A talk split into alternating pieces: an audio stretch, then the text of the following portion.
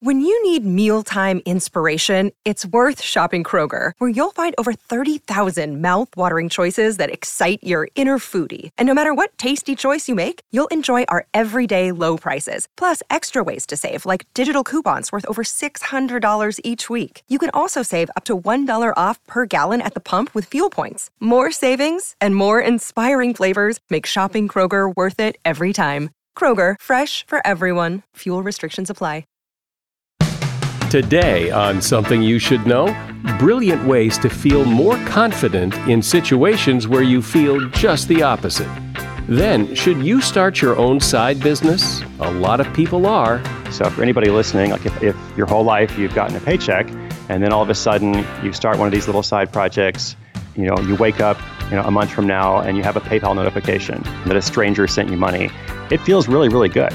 Also, why you're more likely to trust an attractive person just because of their looks. And the fascinating way the weather is forecast, and how meteorologists are getting better and better. Their forecasts have gotten better by about a day a decade over the last 50 years, which is to say that a, a five day forecast today is as good as a four day forecast was 10 years ago, is as good as a three day forecast 20 years ago, or most staggeringly, as good as a one day forecast was 40 years ago. All this today on Something You Should Know. If you have to hire someone, what's the best way? Referrals? Well, maybe that could work. But just because somebody knows somebody who knows you doesn't necessarily mean they're qualified. Or you could pull out that file of random resumes that came in during the last six months. Maybe there's somebody in there. Maybe. Now, I, if you're hiring, you need Indeed. Indeed is your matching and hiring platform with over 350 million global monthly visitors, according to Indeed data, and a matching engine that helps you find quality candidates fast. As a business owner, I've found that hiring the right people, well, there's just nothing more important. Don't leave it to chance or a referral or a random resume. Use Indeed. In the minute I've been talking to you, 23 hires were made on Indeed, according to Indeed data worldwide. Indeed's matching engine is constantly learning from your preferences. So the more you use Indeed, the better it gets. And listeners of this show will get a $75 sponsored job credit to get your jobs more visibility at indeed.com slash something. Just go to indeed.com slash something right now and support this show by saying you heard about Indeed on something you should know. Indeed.com slash something. Terms and conditions apply. Need to hire? Oh, you need Indeed. Something you should know. Fascinating intel, the world's top experts, and practical advice you can use in your life. Today, Something You Should Know with Mike Carruthers. Hi. In the last couple of weeks, we've gotten a lot of really nice reviews on Apple Podcasts and uh, some of the other podcast platforms. And if you're one of the people who left one of those reviews or any of the reviews, thank you for doing that. On Apple Podcasts, we're over 4,800 ratings and reviews, and we're trying to get to 5,000. So if you have a moment, head over to Apple Podcasts and leave a rating and review. It only takes a second, and it really helps us out.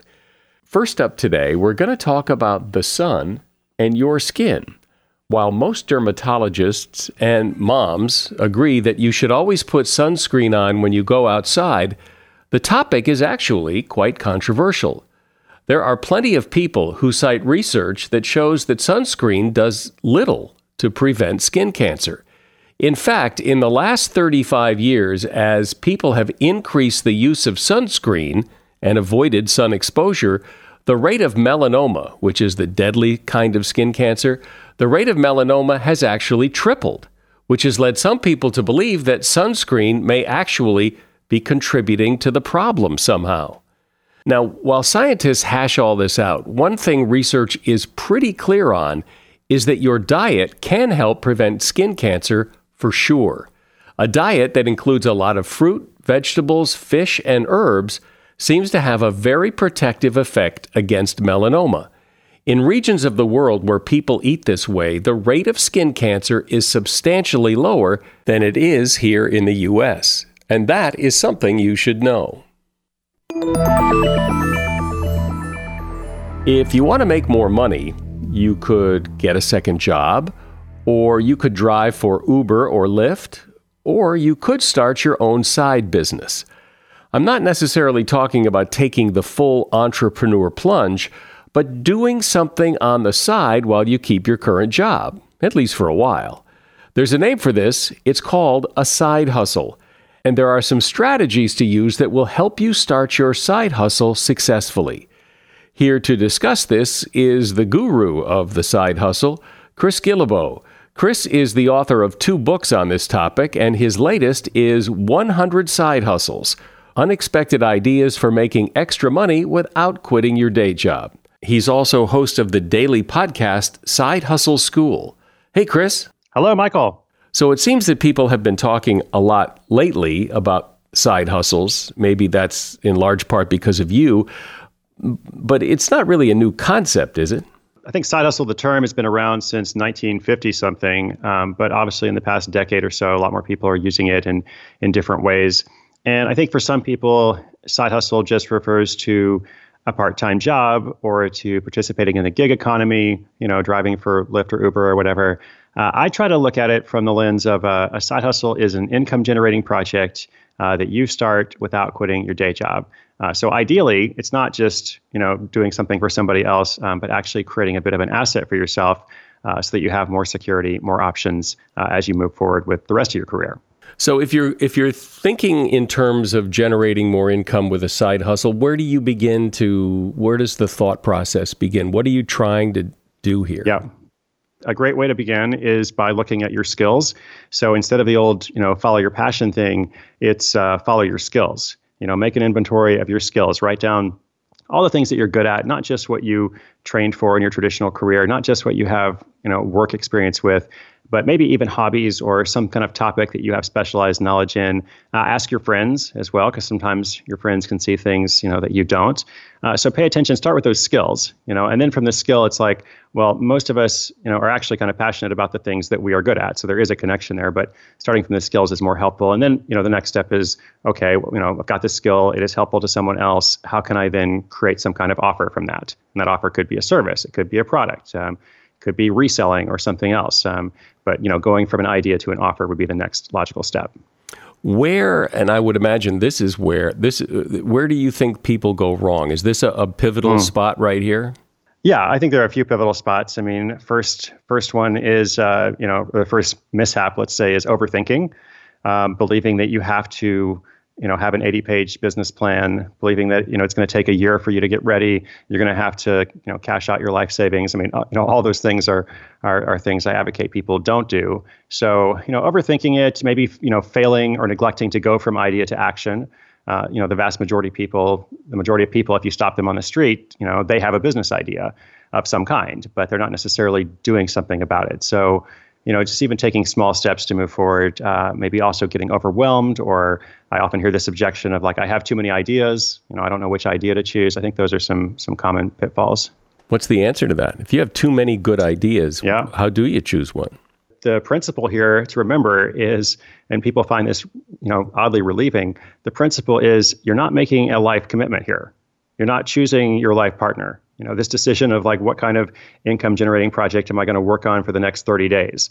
You know it doesn't have very high stakes in terms of if it goes wrong or let's just say it doesn't work out well you're not spending a ton of money. Hopefully you've learned something you know along the way and then you can apply that to whatever the next idea is you know?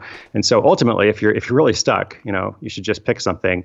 Um, but if you're not quite at that point then it's maybe it's a question of your goals. You know like what am i trying to accomplish with this project because some people are just trying to make some extra money. And that's great you know. Other people are, are trying to get out of student debt or you know some other significant debt. Other people really are trying to replicate uh, the income that they have from their traditional job they eventually want to leave that job so it really depends on like what are you trying to do uh, you know with this process and that's probably why i love, love this whole thing because you know there's lots of different roads you know to a similar outcome of having more security and freedom and that's your thing, right? 30 days. You should be up and running in 30 days. Yeah, I mean, and, and, to be totally honest, it is somewhat arbitrary. Like some people obviously can take longer, and some people, you know, might go gung ho and be done in 14 days. But I think the the principle is like, you know, don't spend a ton of time on it. Uh, really focus on like what is the minimum kind of offer that I can create, um, and how can I actually put something out to get real world feedback from it, uh, because that's the information that ultimately you need to be able to make the next decision on whether you're going to pursue this idea further or whether you're going to try something else. So the, the, idea is just you know move quickly. So let's take it out of the abstract and talk about some mm, real side yeah. hustles here and some people that have have done it that that, that might whet people's appetite. So let's talk about problems and solutions. Uh, last night uh, at my book event uh, in, in Portland, Oregon, I met uh, Brittany Finkel, who's actually in the book, um, but I hadn't met her before. And her story is uh, she's a buyer for, for luxury brands. You know, she works for, for a company, um, but she has three older sisters, and she'd been part of planning all three of their weddings. And so through that process, uh, she learned that not only wedding dresses are really expensive, um, but also all the wedding accessories. So you got your veil, your tiara, you know, whatever else the bride or the or anybody else you know wants to, wants to wear. Um, so do we really need to spend you know hundreds of dollars, sometimes thousands of dollars on that kind of stuff that's only worn once? You know, do you really need to keep all those things for the rest of your life? And so she said, you know, why isn't there a rental market for wedding accessories? Because again, you know, very lightly used one time. And so she decided to create a little business called Happily Ever Borrowed. And uh, with this business, she's using the skills that she has, you know, as a, as a buyer for luxury brands.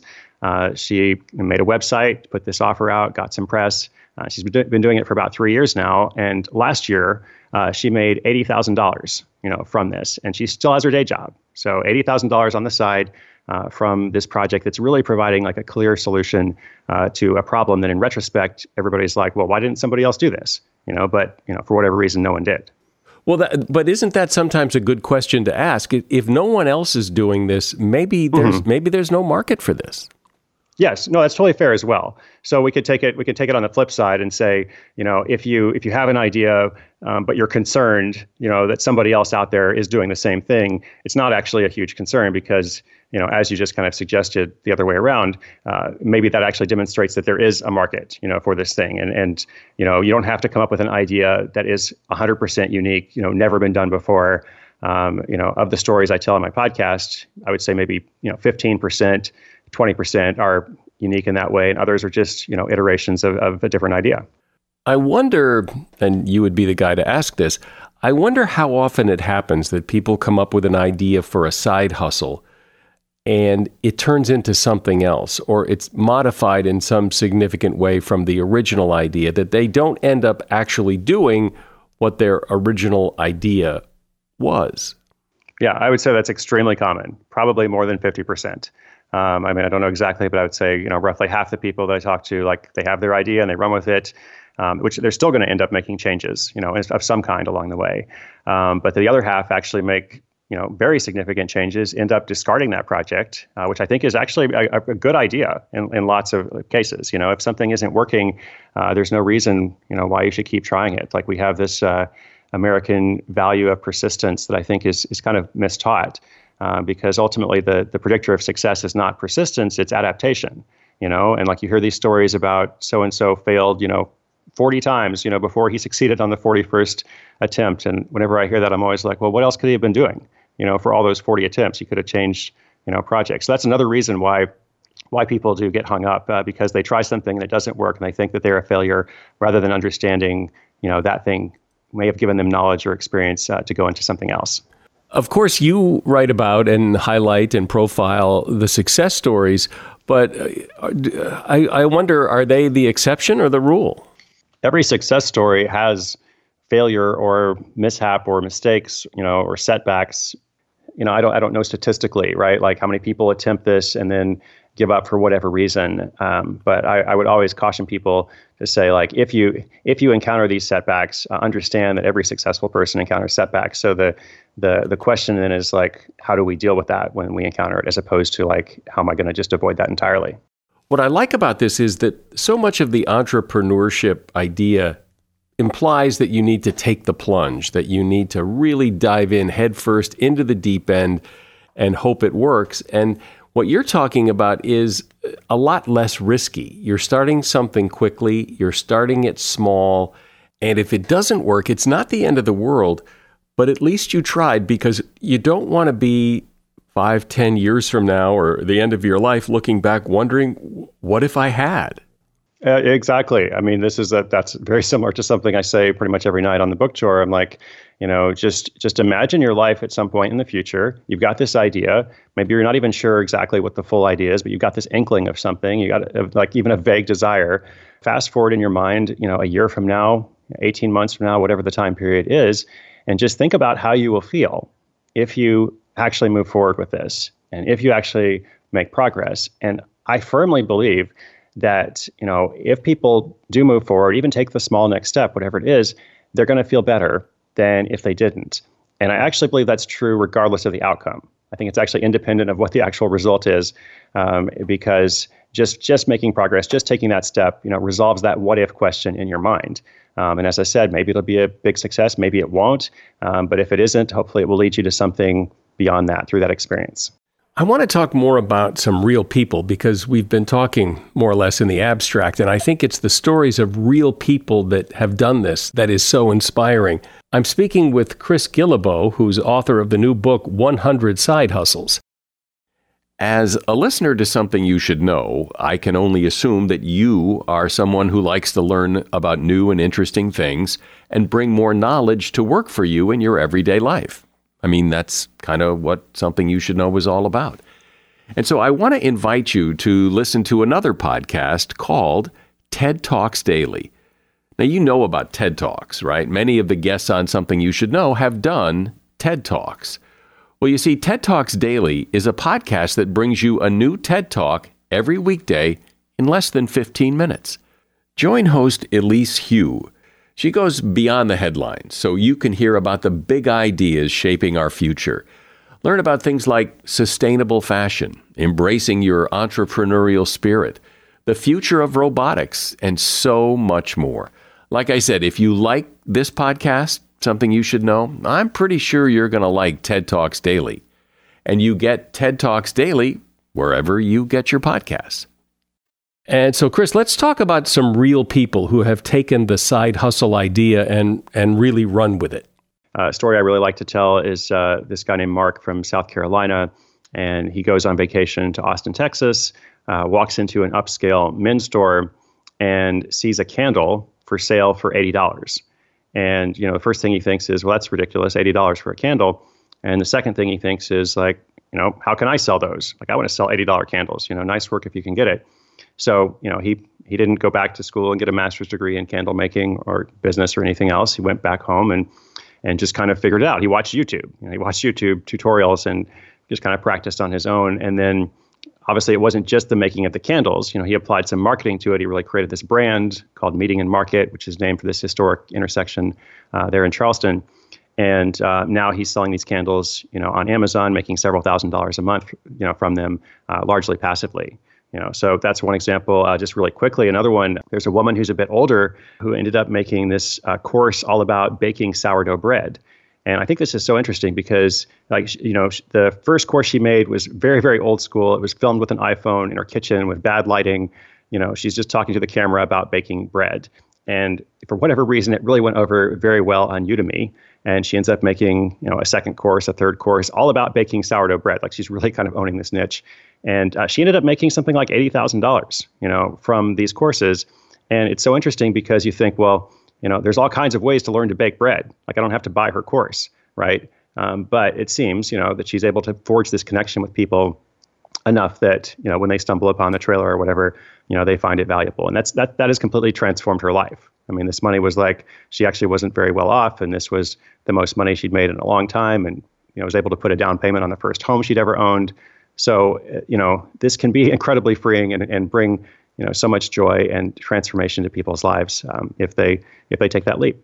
I would imagine a big problem for or a big challenge for people who start a side hustle is the challenge that any business has is finding customers because it's great to have an idea and it's great to be able to make a really shiny something or to have a $80 candle, but it's no good if nobody buys it. If you can't find those people that are likely to buy it, and and which takes it into the realm of sales and a lot of people when they think about sales and marketing think I have no clue. Right, right. Well, I encourage people to think of marketing essentially as connecting. And um, it doesn't have to be this cold call situation. I think if you uh, think about it from the front end, like here's my idea, right from the very beginning, before you get very far along, you need to have an answer to the question how is this idea going to make money? Uh, it's not something that should be you know figured out later in the process. So i think in the case of like you know the candle guy he had wanted to sell something on amazon. He was reading up a lot about this process of how people ship products to an amazon warehouse then they handle fulfillment et cetera. Uh, so he, he then he did a lot of research into like what's the best way to to master that you know? And there's lots of different approaches you know for how you're going to sell, how you're going to ship a product, whether it's digital, whether it's physical, et cetera. So I definitely think that um, you know research is is helpful. Um, but if you know, if you have an idea in the beginning of who your ideal customer is, it's going to make a huge difference compared to you know my customer is everyone out there. It's not a good not a good way to move forward. Well, that example brings up a question and a, a problem that I know exists for a lot of people. I've seen it myself, and that is you can do research on the internet for example, should you have Amazon fulfill your orders and ship your products, or should you do it yourself? Should you create physical products or digital products if you're selling information? And you can find people arguing both sides of the case and leave you paralyzed, not really knowing, well, what should I do? Right. Well, maybe maybe the best way is, I mean, that's absolutely true. Uh, maybe the best approach is to go back to where we started the conversation.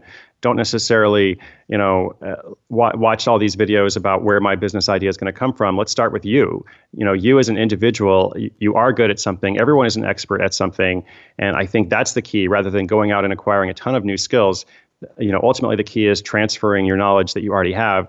The woman who is baking the sourdough bread you know, ultimately she learned about technology. Ultimately, she learned about marketing. Um, but the main thing was this personality and her desire to teach. You know, her love of baking and so on. Um, that's what made that a success, not whatever she'd learned later. You know, by watching YouTube. It would seem that if you're going to start a side hustle, there are some things even if you're starting small, there are some things you're going to need to get started. You're going to need a logo. You're going to probably need a website. You're going to need mm, email marketing and some email provider th- that there's a list of things that you're going to need that for some people is overwhelming uh, or, or a lot to do on your own. Man you start with the minimum. You start with like what is the basics? You, you don't actually need like all of that stuff. I mean maybe you do need a website. Maybe you do need an email marketing list et cetera. But you know you don't necessarily need to be active on 15 different social networks which is what, what a lot of people try to do and fail. I mean you're just you're not going to be able to do that. So just to take that one example of like social media i always encourage people to to mostly be active on two like pick two networks. And like well which ones do i pick? Well which ones do your your ideal customers use the most? You know if that's instagram then then you should be on instagram. If it's something else then than be there. So I think the process of elimination is really powerful in making these decisions, especially for people who have day jobs and they they've already got their 40 hours a week, you know, planned out. They've got a family, perhaps other responsibilities. So since they're trying to do this on limited time, they have to really make that time effective. And one of the ways you can be effective is is by stripping away all this extraneous stuff and saying, what do I actually need to do to go from idea to offer, put this out in the world, get the information that I need so that I can then determine what to do next. The examples you've been talking about so far are individuals. And I'm wondering, I can imagine people saying, well, you know, I'm going to do this with my best friend or, you know, somebody who can do things that I can't, that, that, that has a talent that I don't have. What about doing this as a partnership? I've, profiled some stories with partnerships, um, so they can be successful. Um, but I would say, all things being equal, unless you have a really compelling reason uh, to have a partnership. Like you both have the same dream, and but you have different skills. You kind of work together, then that's good. Uh, unless you have a compelling reason, uh, don't do that. Do it on your own. Because for every story that I featured of a successful partnership, there are so many more of you know a, a story that just features one person, but it began as a partnership. And what happens along the way, almost inevitably, not 100%, but pretty often, is uh, one person ends up being more committed to the idea than the other. And so, how do you then navigate that, right? So, I would say, you know, all things being equal, you can still get you can still get help, you can still get advice, you can still involve other people, but actually forming it as a legal partnership uh, should be something that only happens uh, for a really special reason. Obviously, success is a great reward and a great motivator. But what do you find when you talk to people who do this? What's the first thing? What's the thing that, that is the first big reward that really propels them forward and makes them glad they did this? Uh, to me, honestly, um, even small amounts of money can be empowering and validating to people. So for anybody listening, like if, if you know your whole life you've gotten a paycheck, and then all of a sudden you start one of these little side projects, um, and you know you wake up you know, a month from now and you have a PayPal notification or a Venmo notification that a stranger sent you money, it feels really, really good. I mean, I'm, I'm, telling these stories on book tour, and like I can ask the audience who has a side hustle, and probably like you know a third of the audience raises their hand. And then of those people, I say, "Do you remember the first time you got paid?" and probably about half of those people like have a specific memory of years ago the first time they got this payment so i want to encourage people to get to that point as quickly as possible don't worry necessarily about whether it's going to make you know a huge amount of money or be a huge success honestly getting that first $100 payment or whatever it is uh, can, can feel really good and it can lead you to something beyond that well, I really like this. I'm such a proponent of this idea. And I know so many people who have done it. One of my favorite examples is a woman who I knew who what she would do is she would take the bride's bouquet from the wedding, and she had this ability, this artistic ability to take those flowers, and she had a te- special technique to press them into a flat picture, into a frame that looked like the original bouquet. And it was gorgeous. And she would do it when she wanted. She basically would turn the switch on when she wanted to make some money and turn it off when she didn't. And she did she made quite a bit of money. It's a, it's such a great idea what you're talking about. I really appreciate you sharing it. Chris guillebeau has been my guest. He is the host of the side hustle podcast. It's a daily podcast where every day he features another person who has done a successful side hustle and he is author of the book 100 side hustles unexpected ideas for making money without quitting your day job and there's a link to his book and to his podcast in the show notes thanks chris Awesome. Thank you. I appreciate it, man. One thing we all have experience with is the weather. I'm sure there have been times in your past when you counted on a weather forecast that did not come true. It rained when it wasn't supposed to, or it didn't snow when you were told it would, or it was supposed to be a hot and sunny day and it turned out to be a cloudy and dreary day. So clearly, Forecasting the weather is not an exact science, but it is a science, and how that science works and has evolved is really interesting and definitely worth understanding. Andrew Blum is a journalist who's written a couple of books. His first book, Tubes, was out a couple years ago, and he was a guest here. And I always remember that, Andrew, because I remember how you talked about the smell of the internet, uh, that the internet actually has a smell. It was really a fascinating discussion, and you can hear it in episode number 83, which was back in July of 2017. You can just go to the website, somethingyoushouldknow.net, and find that episode. Andrew's new book is called The Weather Machine A Journey Inside the Forecast. Hi, Andrew. Hi, Mike. Thanks for having me. So, are we generally speaking pretty good at forecasting the weather, do you think? uh, we're actually very good at it. And I know some people don't love to hear that because uh, you know they might have gotten caught in the rain recently. But the the sort of the the numbers that meteorologists like to like to rightfully brag about are that their forecasts have gotten better by about a day a decade over the last 50 years, which is to say that a, a five day forecast today is as good as a four day forecast was 10 years ago, is as good as a three day forecast 20 years ago, um, or most staggeringly, as good as a one day forecast was 40 years ago. And, you know, it's not always perfect, of course. Um, and I think a lot of that has to do with you know um, our willingness to hear uh, when a meteorologist says maybe you know says it might rain or it might not we, we don't like that uncertainty but uncertainty can can actually in itself be a good forecast. So I, it's the age of the weatherman being wrong half the time is entirely over. It doesn't always seem like it though does it I think a lot of it is uh, there's a bit of a lag in in in how much the the the app makers and how much meteorologists are are willing to sort of trust us uh, with a forecast that says maybe, you know, because there are days where it's definitely not going to rain. And there are days where it definitely is going to rain. And then there are days where it's going to rain and it's not going to rain. And, you know, we, you know, the minute by minute prediction of that, uh, you know, it might be beyond the realm of technology. Um, it might be sort of beyond their ability. Uh, but we also have to consider it might be beyond our usefulness, um, you know, because there, the, the, you know, a forecast is only as good as uh, as how as how you can act on it. That's a sort of truism of meteorologists.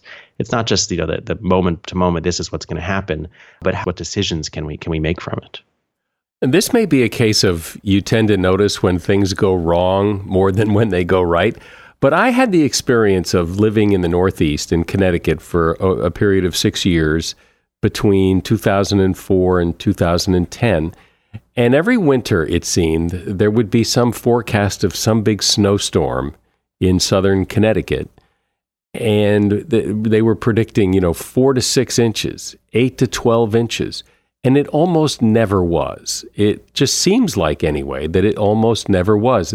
There was no snow, or there was a little snow that turned into rain, or it snowed a little bit and there was maybe an inch of snow, but there was never. Tw- it seems like there was never 12 inches of snow. It seemed the forecast was always over predicting and uh, under delivering.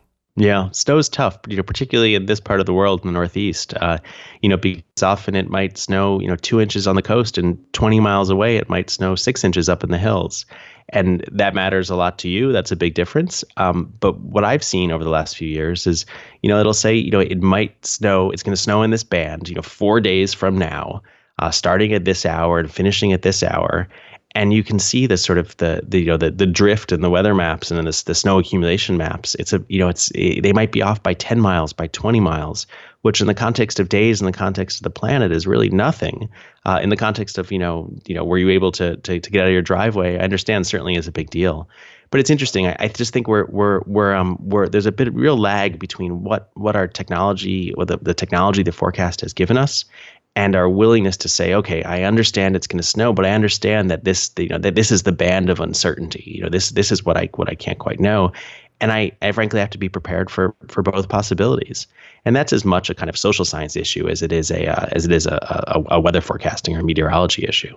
So take me on a little journey here of where the idea came from, where somebody said, you know, let's try to predict what's going to happen, and how that evolved.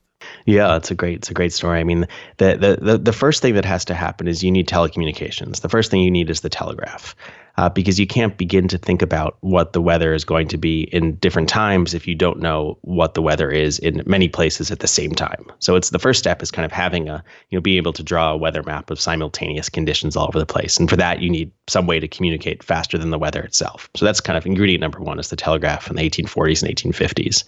Uh, ingredient number two um, comes from uh, a Norwegian meteorologist, a guy named Wilhelm Bjerknes. Uh, and at the turn of the century, a you know, most famous paper published in 1904, you know, he said uh, these equations, these equations of physics, can actually predict uh, the, the the evolution of the atmosphere and the the, the, the, the, the creation of weather. And he he had no way to calculate those equations, and he wasn't entirely right, uh, but he was he was pretty close. But the key thing that he did, and that he was right enough about, was that if you could write an equation, you know, if you could put it in math, then you can prove clearly, very clearly each day uh, if you were right or if you were wrong. So he kind of, you know, made a made a way of having us sort of turning the weather into a kind of science experiment. And as soon as that happened, um, you know, you, you you could begin to refine those equations, you know, you know, month by month, year by year. And as a result of sort of that insight that the the, the weather is a kind of daily science experiment, the weather forecast is a daily science experiment, by the time we had computers and satellites in the 1960s and 1970s, uh, this started to work.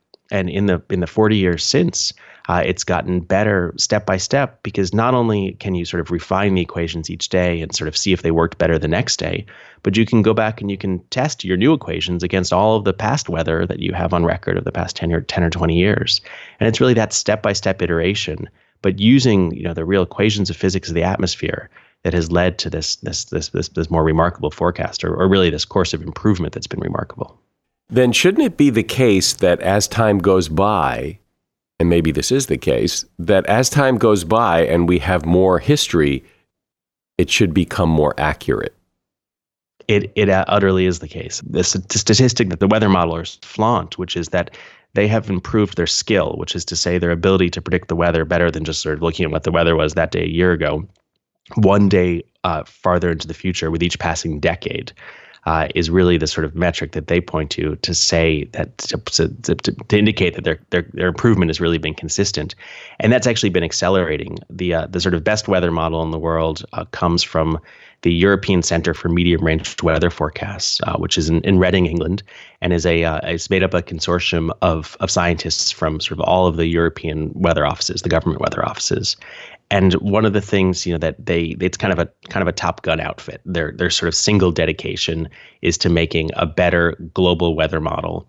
Uh, and global weather models are important because those are the weather models that you need to predict farther out into the future because it, the atmosphere is moving around over the course of days and so it's that's really the the place that has has uh, been the most successful uh, in improving their their forecast. Um, you know, month after month, year after year, and they're actually increasing the the rate at which their those improvements are happening rather than a, a, day a decade of increased skill you know uh, meaning we can predict the weather better than the just looking at what the climate says it's going to be to the point where they think they can get to 14 days in the next 10 years. So not just a not just a skillful 5 day forecast but really yet another sort of quantum leap uh, with better supercomputing power with better satellites with with better with better physics and better equations and better algorithms and better methods of testing those uh, to really sort of bring us to an entirely new point uh, in the weather forecast. Well, that's the that's the thing, right? I, I remember hearing that you know predicting the weather for tomorrow is pretty easy. Three days out, it gets a little tougher. A week out, it's starting to get really difficult. And 14 days out, it's almost 50 50. And, you know, the amazing thing, though, is that, um, you know, if, if the, the three day forecast is as good as the two day forecast was 10 years ago, uh, that's that's a pretty significant improvement. I mean, I started working on this book. Um, Sandy was seven years ago, is when I first looked at it. So to to think that the you know based on the sort of statistical benchmarks that the weather modelers use to to measure the success of their models, to think that just in that seven years, you know, it's it's almost a, a, a day of improvement in in in how far into the future they're able to be skillful. Uh, I think is a you know really sort of remarkable success story about a a global infrastructure, and I should point out as well a, a public infrastructure. Um, this is not the creation of any single private corporation. It's really about the sort of cooperation of scientists all over the world.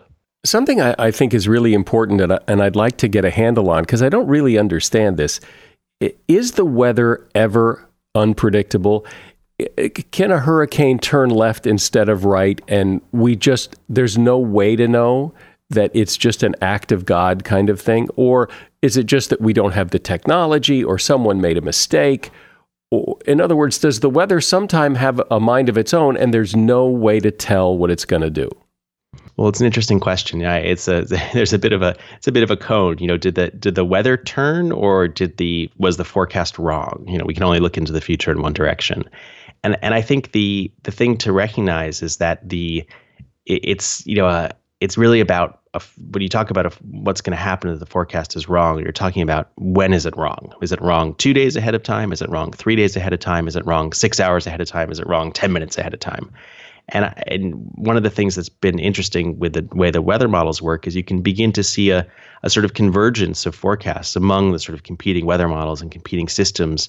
If they're all if they're all saying the same thing, pretty likely that's going to happen. And uh, sometimes, you know, at two days or at one day, there's a surprise where actually it turns out the models were wrong. And and you know, I, I remember that I think it was um, one of the Florida hurricanes a few years ago that the expectation was that it was going to go up the east coast of Florida and it went up the west coast, and and that that was a big deal. That was a big mistake.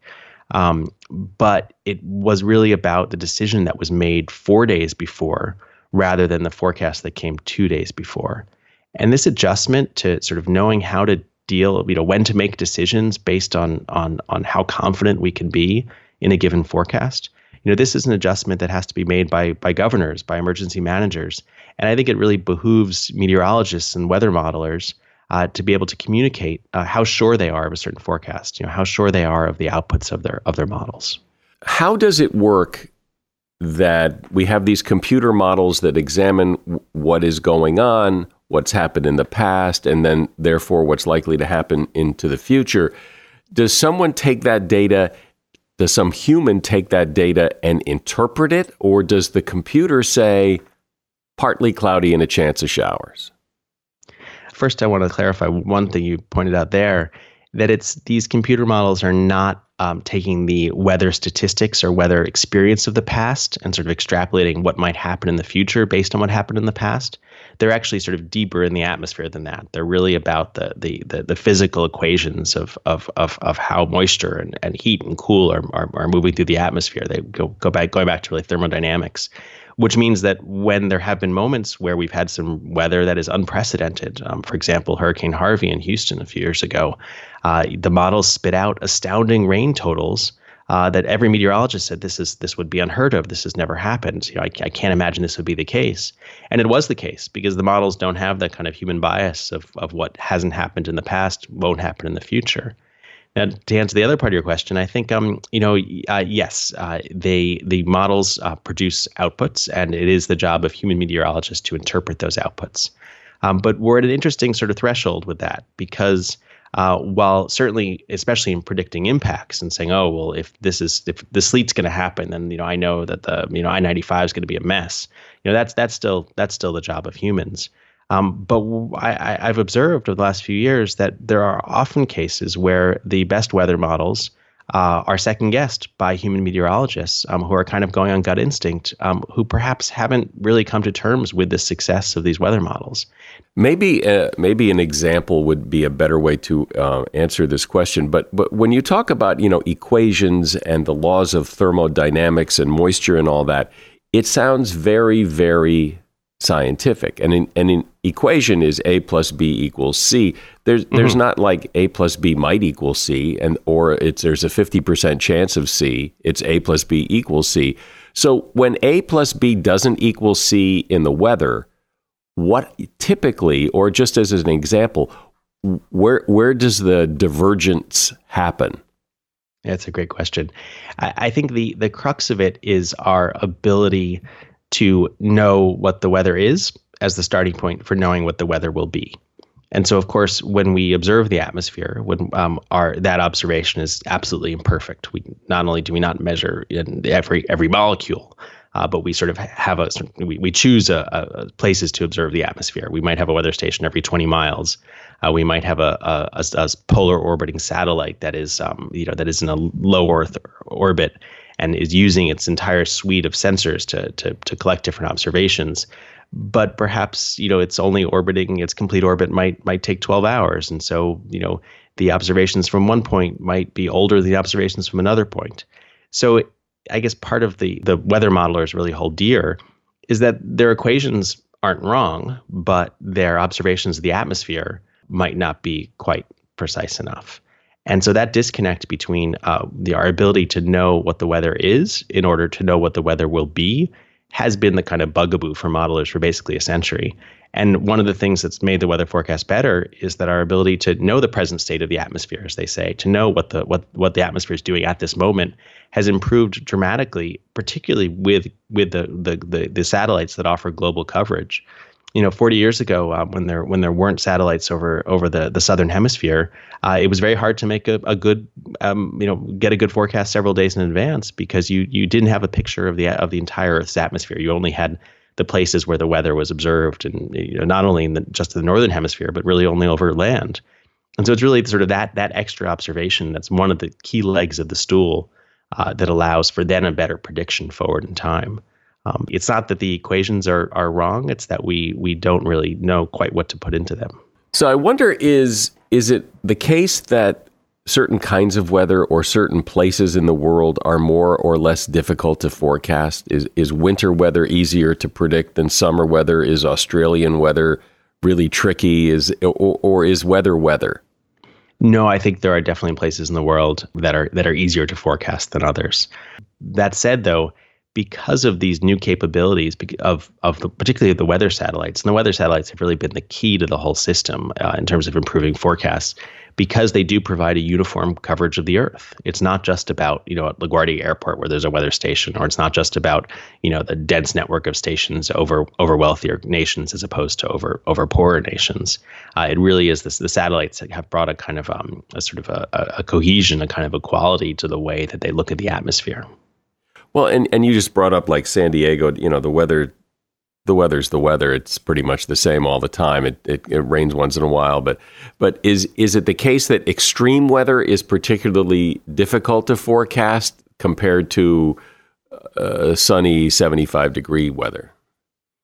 I think it's the stakes for the forecast are certainly higher. Um, but one of the things that the models have really sort of proven their amazing worth with is for our frankly new weather regime. You know, we we are we are every meteorologist will will acknowledge that the you know that we are living in a new age of weather. That this is you know thing, things are doing you know things the, the weather is doing strange things. Storm storms are storms are bigger, temperatures are more extreme, and as that happens, uh, it's not about you know the meteorologist recalling you know what what had happened in the past and re, re, you know it's not about their their instinct or their intuition based on the data at hand uh, it really does put more weight on the the um, the capabilities of the weather models uh, to to go deeper into the atmosphere, to to to to to um, calculate hundreds of millions of observations, um, and to do that with regularity in a way that proves their worth every single day.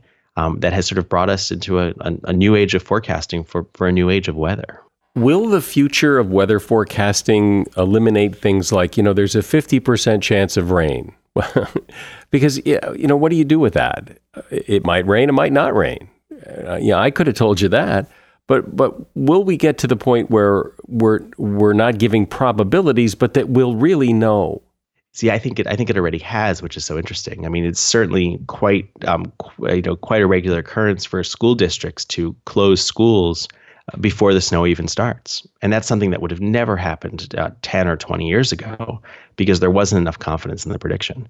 Now, of course, if you get burned, and this happens occasionally where you say it's definitely going to snow 12 inches, you got to close the schools, and then it doesn't happen, uh, then that's a problem. Um, but the thing that everyone's honing in on together, both the people who make the decisions and the people who make the forecasts and the people who make the models, is at, at what you know when do you pull the trigger? At what point is this sort of converging lines of of confidence and and the need to make a decision? At what point do they come together?